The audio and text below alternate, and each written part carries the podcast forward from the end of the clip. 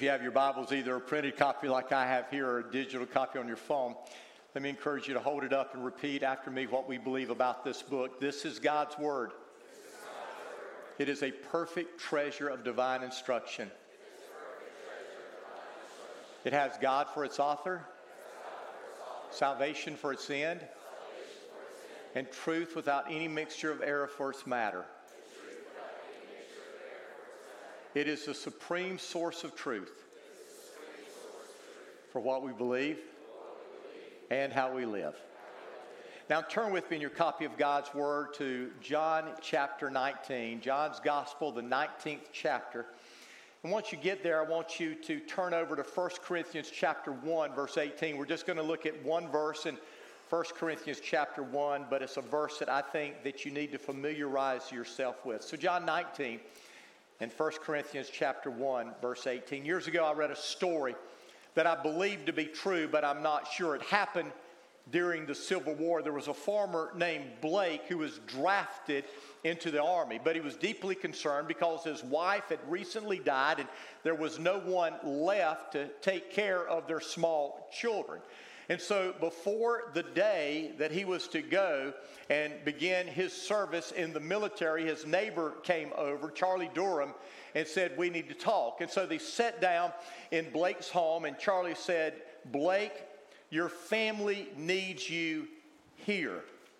And so I am going to go in your place and fight for you.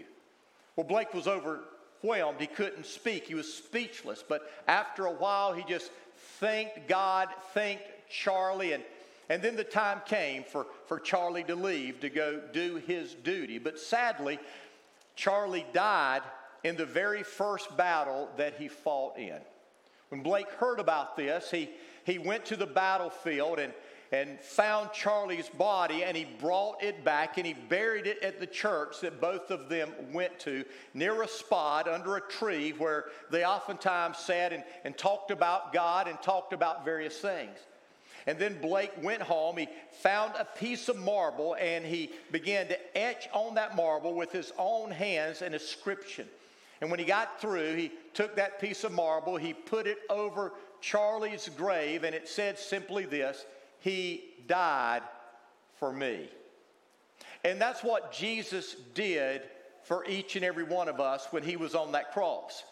He died for me, and he died for you, and you, and you. He died for each and every one of us. But sadly, it seems that there are many people today who, who really don't know that much about the cross and what happened on that cross. Many people wear the cross today as a piece of jewelry. There are a lot of people today that have crosses tattooed on their bodies in various places, but they have no clue what Jesus did on that cross 2,000 years ago. The Apostle Paul said in 1 Corinthians chapter 1 verse 18. He said the message of the cross is foolish to those who are headed for destruction. Let me say that again. The message of the cross is foolish to those who are headed for destruction. But we who are being saved know it is the very power of God. This morning, I want God to burn into your minds and your hearts a picture of what happened on that cross 2,000 years ago. And my prayer for you is that before you leave today, you will have a desire to fall on your face before Jesus, the one who gave his life for you, and thank him for giving himself for undeserving sinners like you and I. Now, as we unpack what happened on the cross 2,000 years ago, there are three things I want us to see. The first thing I want us to see is the agony of the cross. Listen to what John said in John chapter 19, verse 1. He said, Then Pilate had Jesus flogged with a lead tipped whip. The soldiers wove a crown of thorns and put it on his head, and they put a purple robe on him. Later on, it says, Then Pilate turned Jesus over to them to be crucified. So they took Jesus away, carrying the cross by himself, he went to the place called Place of the Skull, in Hebrew, Golgotha. There they nailed him to the cross. Two others were crucified with him, one on either side with Jesus between them. I'm afraid there are many today who never have fully understood what Jesus went through on that day that he was crucified. He was betrayed, he was denied, he was spit on, he was beaten with fists, he was slapped, he was mocked, he was flogged, he was beaten with rods, he was taunted, he was marched through the city carrying a cross on his back, and then he was crucified until he died. Jesus experienced more agony that day than any man before him had ever experienced, or any man after him will ever experience. First of all, Jesus experienced physical agony. Crucifixion was one of the most horrifying forms of execution ever devised by man. Cicero, the, the Roman philosopher, called it the most cruel and shameful forms of punishment, a horrifying death. Its brutality is described by the prophet Isaiah in Isaiah 52. Uh, listen to what he said, looking into the future at what would happen to Jesus 700 years later. He said, But many were amazed when they saw him. His face was so disfigured, he seemed hardly human. And from his appearance, one would scarcely know he was a man. Jesus went through so much in less than 24 hours that at the end of his life, he would have been unrecognizable. The truth of the matter is, the portrayals of Jesus' death could never truly picture what he went through. It began with a flogging. He would have been whipped with a whip called a cat of nine tails.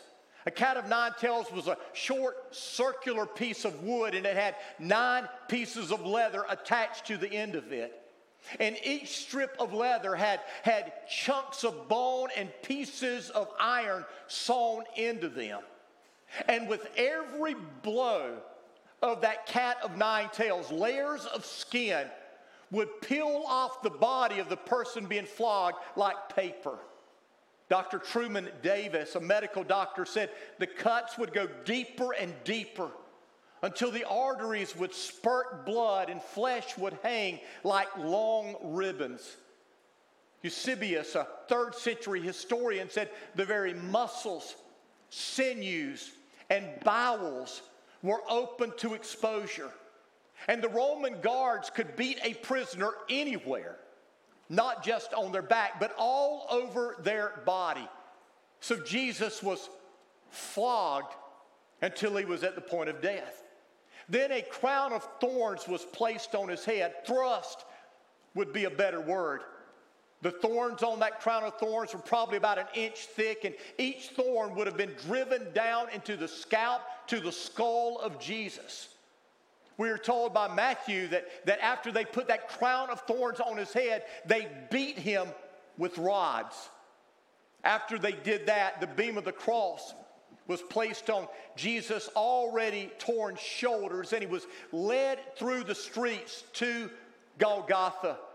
The crossbeam itself would have weighed about 100 pounds, and as Jesus carried it through the streets of the city, it would have continued to rip away at the flesh on his shoulders. Blood would have been pouring from his body. His strength would have been weakening. When he got to the top of the hill, they would have laid the cross down and they would have put Jesus on top of that cross. They would have stretched out his arm as far as it could go, and then they would nail that nail into his hand. And then they would take his other hand and they would typically tie a rope around the wrist and they would pull his arm out as far as it could uh, go. Oftentimes, they would dislocate the shoulder because they wanted his arm stretched as far as possible. And when it went as far as it could go, they would then nail his other hand to the cross. Then, after they did that, the person would hang on that cross in that position for a period of time until the muscles around their chest cavity began to paralyze. You could breathe in, but you couldn't breathe out in that position. So, what would happen is death would usually occur within a matter of minutes through suffocation. But the Romans wanted this to be a cruel punishment. They didn't want people to die in minutes, they wanted them to hang on that cross for hours and days. And so, what they would do is they would take their, their legs and they would bend their legs at the knees. And once their legs were bent at the knees, they would nail their feet to the cross. And the person would be hanging on the cross until they could not breathe and their lungs were about to explode. And then they would pick themselves up. And as they did, their feet, where the nails had pierced them, would just rip and tear. And they would hold themselves up as long as they could until the pain got so unbearable that they would go back down. And they would sit in that position until they couldn't breathe. And their lungs were about to explode again. And they would pick themselves up again until the pain became unbearable.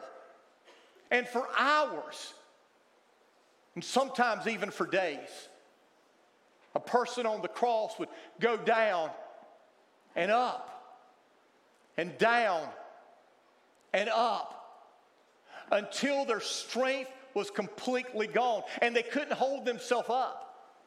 And when that happened, they would go down. They couldn't get up anymore. And they would suffocate and die. You see, the Romans wanted this kind of death to be the most agonizing, painful death that had ever been invented by man. And it was. Jesus went through physical agony. But Jesus not only went through physical agony, Jesus went through emotional agony.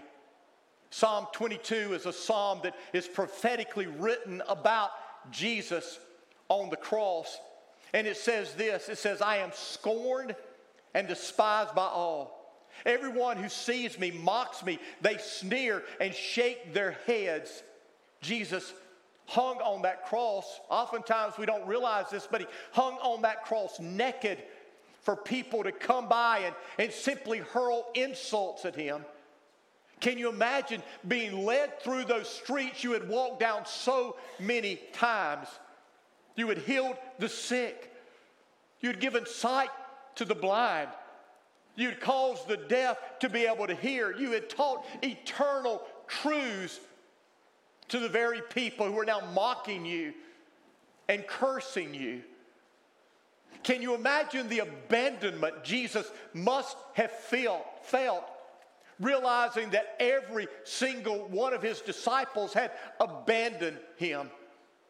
I imagine as he was walking down that street, I imagine as he was hanging on that cross, his eyes locked with some very people that he had ministered to.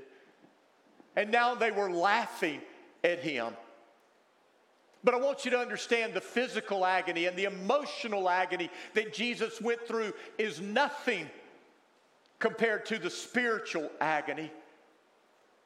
In Matthew's gospel, it says at noon, darkness fell across the whole land until three o'clock for three hours.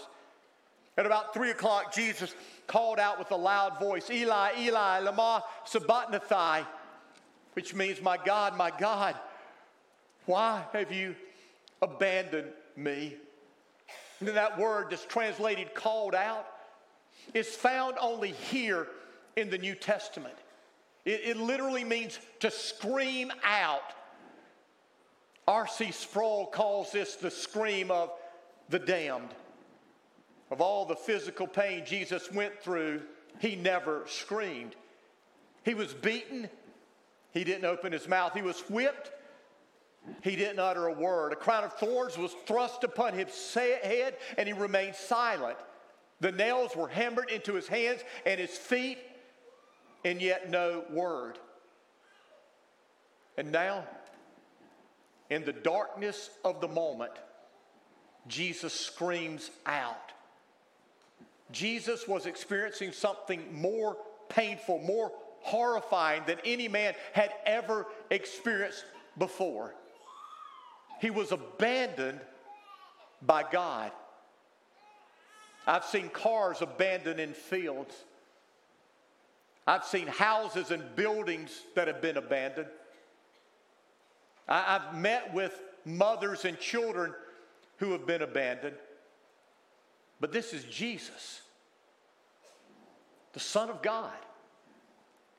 God in the flesh, the one who was with God the Father in the beginning, the one who had been one with the Father from before time itself began. And now we hear him screaming on the cross, My God, my God, why have you abandoned me? Have you ever wondered why? Have you ever wondered why the Father abandoned the Son? The reason is simple it's because the weight of sin was placed on Jesus. The spotless Lamb of God was now bearing the pain, the guilt, and the shame of all humanity. In 2 Corinthians chapter 5 verse 21 it says for God made Christ who never sinned to be our sin so that we could be made right with God through Christ. 1 Peter chapter 2 verse 24 says he Jesus personally carried our sins in his body on the cross. Jesus took my sin. Jesus took your sin upon himself when he was on that cross. Someone described it like this. I could never describe it this way. I want you to listen. He said, Imagine that someone in the, somewhere in the universe there is a cesspool containing all the sins that have ever been committed. This cesspool is deep, dark, and indescribably foul. All the evil deeds that men and women have ever done are floating there. Imagine that a river of filth constantly flows into that cesspool, replenishing the vile mixture with all the evil done every day. Now imagine that while Jesus was on the cross, that cesspool is emptied onto him. See the flow of filth as it settles upon him. The flow never seems to stop. It's vile toxic, deadly, filled with disease, pain, and suffering. Think of it. All the lust the world has ever seen was there. All the broken promises were there. All the murder, all the killing, all the hatred of people were there. All the theft, all the adultery, all the pornography, all the drunkenness, all the bitterness, all the greed, all the gluttony, all the drug abuse, all the crime, all the cursing. Every vile deed, every wicked thought, every vain imagination, all of it was laid upon Jesus when he hung upon that cross. In that moment of human history, because of a plan that had been made long before, Jesus took our sin upon himself. He went to the cross. Instead of forsaking us, the Father forsook his Son. Instead of pouring out his wrath on us, the Father poured his wrath out on his Son. In that dark moment on the cross, the Father turned his back on the Son. God the Father rejected the only begotten Son. What we deserved to be forsaken by God because of our sin Jesus took upon himself. On that day, when God looked down on his son, he didn't see his son. He saw every single sin that has ever been committed and every single sin that will ever be committed. And the Father had to look away. The Father had to separate himself from the sin. The Father had to turn his back on the sin so that he would not turn his back on us. Jesus was temporarily separated from the Father so that you and I could be forever united with the Father because of our sin, because of the Father's love. Jesus experienced separation from God. Jesus was forsaken so that we could be forgiven. And that sin that was poured on Jesus and that separation from the Father was so great that it broke Jesus' heart. The Bible says that when Jesus breathed his last breath, a Roman soldier came with a sword and, and, and pierced Jesus' side into his heart. And, and we're told that out came water and blood. Now, why are we told that? Well, medical doctors tell us that when the heart ruptures, water and blood separate.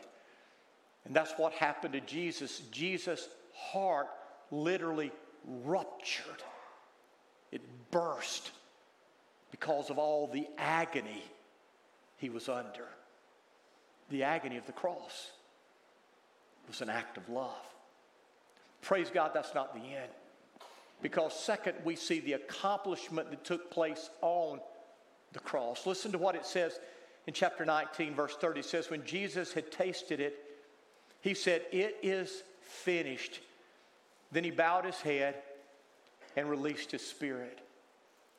Now, there are a number of words that are used to describe what Jesus did when he died on the cross. We're told that he was the atonement, the sacrifice for our sin. We are told that he justified us before God. We are told that he redeemed us, he reconciled us with God. But, but there's no description I like more than this description found in verse 30. It says before Jesus breathed his last breath, it doesn't say this, but I believe that Jesus looked up to heaven toward the Father and he said, It is finished. He released his spirit and he died. He didn't say, It is finished, meaning I'm finished. He didn't say, It is finished, meaning I have been defeated. He said, It is finished, giving a cry of victory. Have you ever paid off a debt? It's a good feeling to pay off a debt. Well, the word that is used here for it is finished, just one Greek word. The Greek word is to tetelestai. It means to pay off a debt. When Jesus was on that cross, before he breathed his last breath, he looked to the Father and he said, The debt is paid. And then he died. You see, Jesus paid a debt you and I owed so that you and I could experience an eternity that we do not deserve oh, the accomplishment of the cross. Hebrews 9:12 says, "With his blood, Jesus, not the blood of goats and calves, he entered the most holy place once for all time and secured our redemption forever." The blood of animals in the Old Testament may have covered the sins of the people for a season, but the blood of Jesus takes our sins away. Our debt has been paid.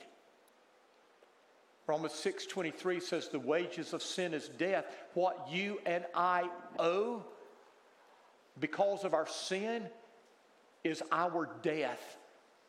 Our eternal separation from God. But the free gift of God is eternal life through Christ Jesus our Lord. Jesus paid our debt the agony of the cross, the physical, the emotional, the spiritual agony, the accomplishment of the cross. Jesus paid our sin debt. But in closing, I want to give you the affirmation that I believe really shouted out from the cross. And there are two things. One, the cross shouts out that God hates sin, and God must punish sin.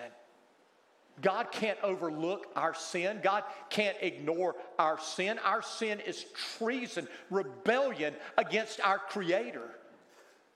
Our sin is rejecting our Creator's right to rule over our lives.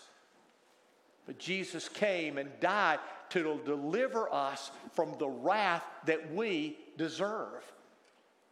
John 3:36 it says whoever believes in the son has eternal life but whoever rejects the son will not see life for God's wrath remains in him. You see we have a choice. We can accept Jesus payment for the wrath we deserve or we can choose to take the wrath upon ourselves. No, listen. You don't want to take the wrath upon yourself. Because the wrath of God means eternal separation forever from His love, from His presence. The cross shouts out that God hates sin, but the cross also shouts out that God loves sinners. He loves sinners so much that he has already provided payment for our sin. John 3:16 for God so loved the world that he gave his one and only son so that whoever believes in him shall not perish but have eternal life. I love Romans 5 verses 6 through 8 it says but but you see at just the right time when we were still powerless Christ died for the ungodly. Very rarely will anyone die for a righteous man, though for a good man someone might possibly dare die. But God demonstrates his own love for us in this way. While we were still sinners, Christ died for us. You see, Jesus didn't say, Get your act together and then maybe I'll love you. No while you're still a sinner, while you're a rebel against God, He loves you. And He has provided a way to forgive you and save you through His Son's blood. In his book, Written in Blood, Robert Coleman tells a story about a little boy whose sister needed a blood transfusion. And the doctor explained that the blood transfusion would would save his sister because he had the same rare disease that she had had and, and he had overcome it. And if she didn't get this blood transfusion of, of the blood of someone who had had the disease and was cured, then his sister was going to die. And so the little boy thought for a minute after the doctor said, Would you give Mary your blood? He thought, he hesitated, his lip began to quiver, and then he said, Yes. I'll give my sister my blood. Then they wheeled them into the room, and, and his eyes, Johnny's eyes, locked with Mary's eyes, and, and he smiled at her real big. And then they put the needle in to begin the transfusion, and as they did, and the blood began to run from his arm, you could tell he was scared. And as we were almost through with the blood transfusion, the little boy, Johnny, looked at the doctor and said, Doctor, when am I going to die? And it was only at that moment that the doctor realized that Johnny thought that in giving his blood, he was going to have to die. And, and he was willing to die for his sister so his sister could live. But you need to understand Jesus didn't just give his blood, Jesus wasn't just willing to die. Jesus died in your place and in my place so that we could have the gracious gift of God's love and eternal life. And if, if the cross of Christ and what he went through on that cross is not enough to soften your heart and cause you to fall at his feet in love, giving your life to him, I don't know if anything will.